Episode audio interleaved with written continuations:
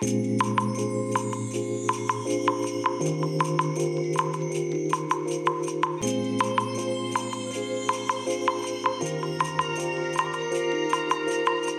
い。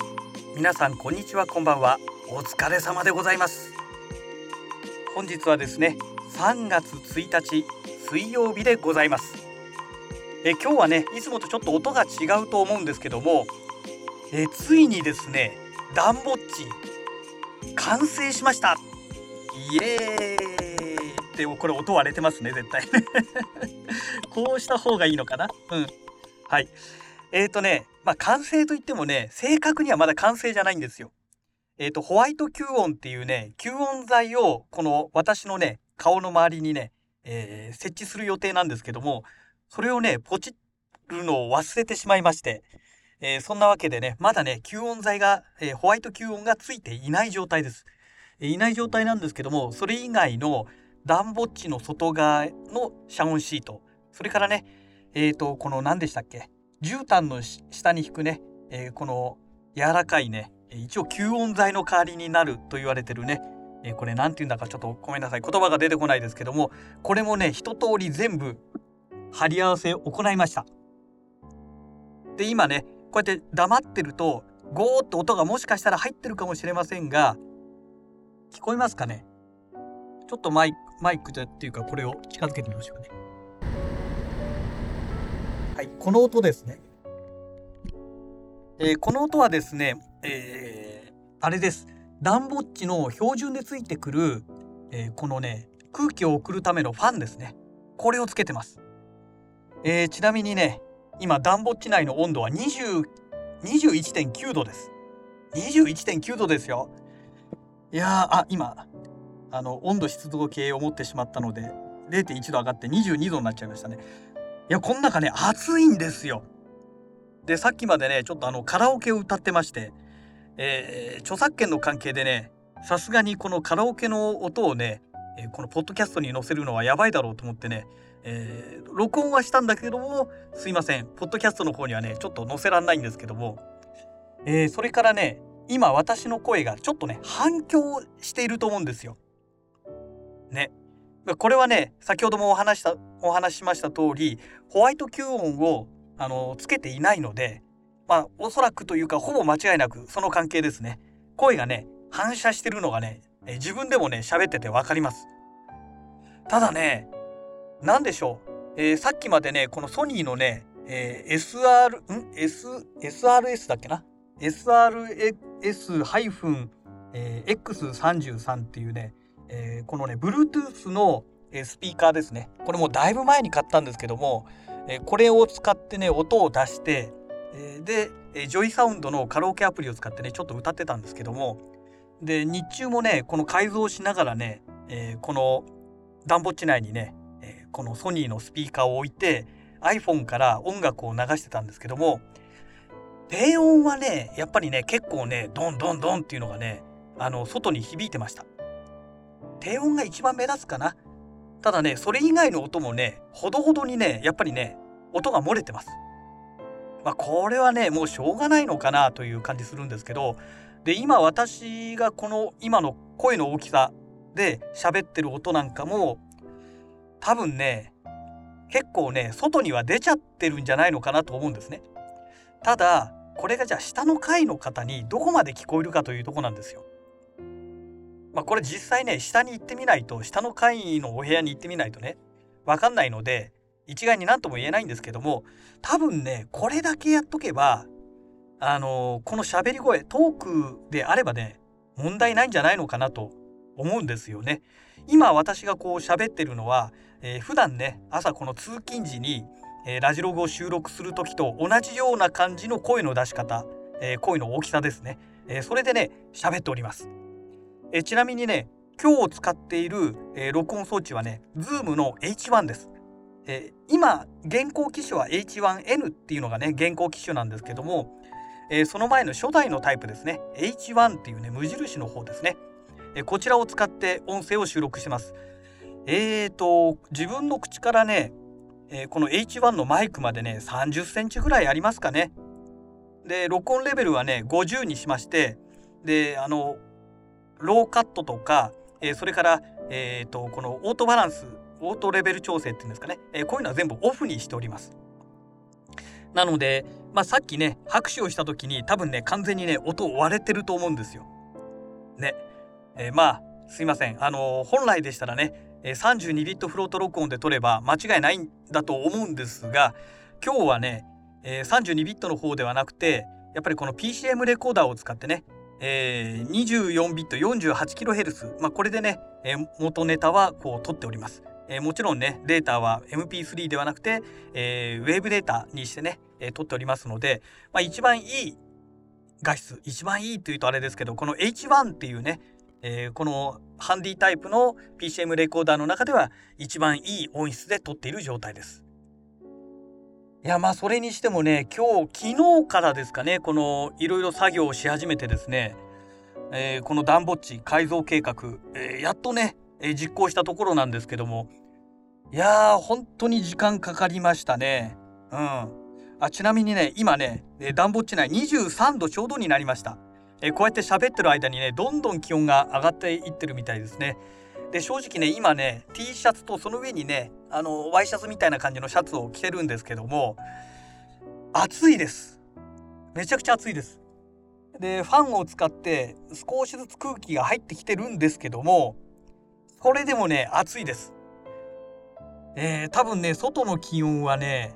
えっ、ー、と9度とかそのぐらいだったはずなんですよ。でこのスイッチポットの温度湿度計あ今ね23.1度になりましたね、えー、この暖房地内に入れる時は 9. 点何度だったんですよそれがねカラオケ歌ってる間にねどんどんどんどん上がってったんですねいやこれね3月1日まあ今日はねあのー、ここ最近の中ではかなり暖かい方だとは思うんですけどもまあとはいえねまだね10度いくかどうかぐらいの気温の状態でこれだけ暑くなってるっていうのを考えますとこれ夏場暖房地使うの結構きついんじゃないのかなって感じしましたね。今でも暑いと感じるぐらいです。まあ正直ね上半身裸でもいいんじゃないかっていうぐらいね暖かいです。まあ今の状態ではね服着てるんで暖かいどころかちょっと暑いっていうねそんな状態です、え、今23.3度まで上がってきてますね。まああのねこうやって私がしゃべることによってまた熱がこう出ていきますから必然的この中はね、えー、どんどんどんどんまあ暖かくなるという表現が正しいのか暑くなるという表現が正しいのかまあ何とも言えないんですがとにかく気温が上がっていくというねまあそんな状態でございます。はい。いやまあでもね本当にやっとですよ。えっ、ー、と2月の7日の日にこの暖房地メルカリでねえー、手に入れたんですよね。で手に入れた最初の休みの日かな？に、えー、この暖房地の床の部分ですね。床の部分の、えー、この遮音シートの貼り付けですね。この作業をやったわけなんですけどもそれからねずっと作業してなかったんですよ。いろいろとね頭痛かったとかなんかそういう体調不良の関係だったりねいろいろああじゃないこうじゃないっていうのがありましてね。まあなかなかねこの暖房地改造計画っていうのが進まなかったんですが、まあ、ようやく昨日重い腰を上げてね、えー、作業をし始めて、えー、やっとできたという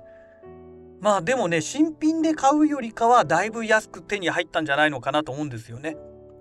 うん。まああの新品で買ってもねこうやって私改造しちゃいますからまあ正直もう何て言うんでしょう元からの状態の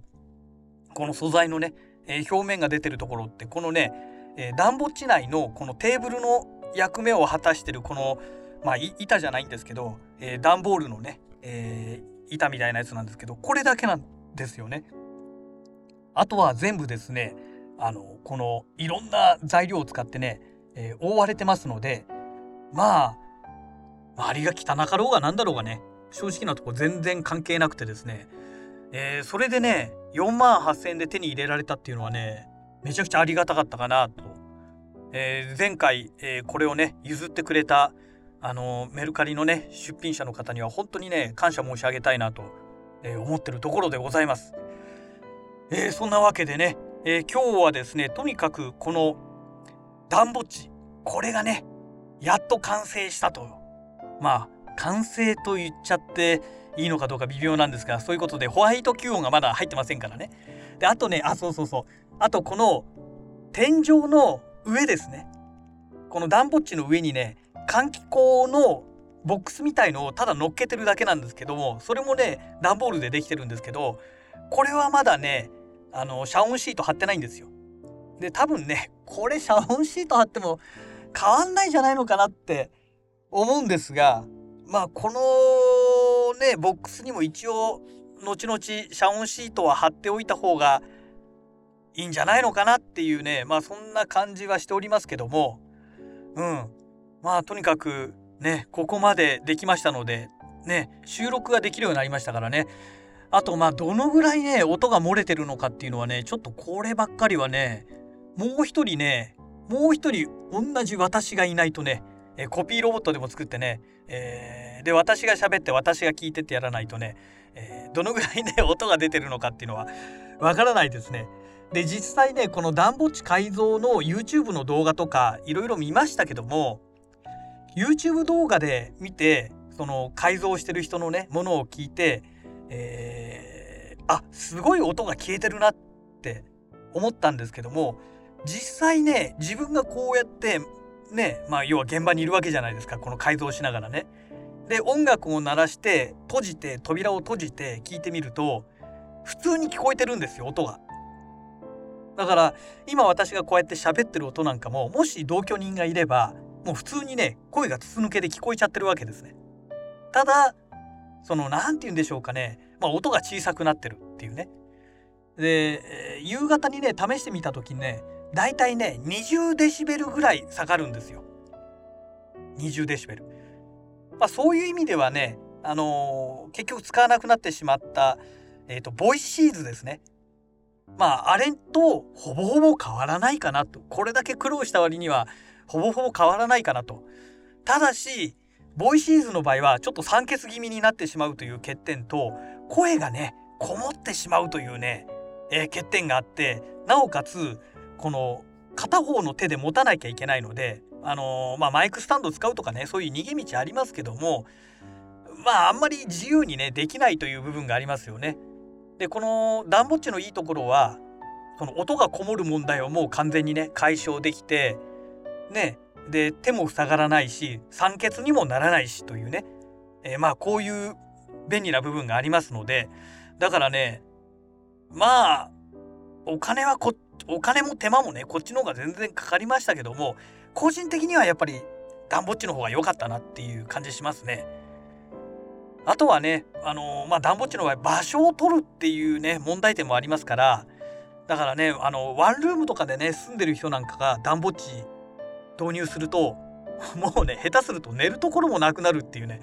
まあそういうオチかもしれませんので、えー、それからねあとね私の場合背が低いからっていうのもあるんですけども、えーと、この暖房地内で立とうと思えば立つことができます。ただし首を曲げないといけないっていうね。実際に今立ちますと今立ってお話をしておりますで、えー、ちょっとね首を曲げてます首を曲げたら横にしてる状態だと立つこともできるというね。えまあそんな状態ですけども今座りましたけども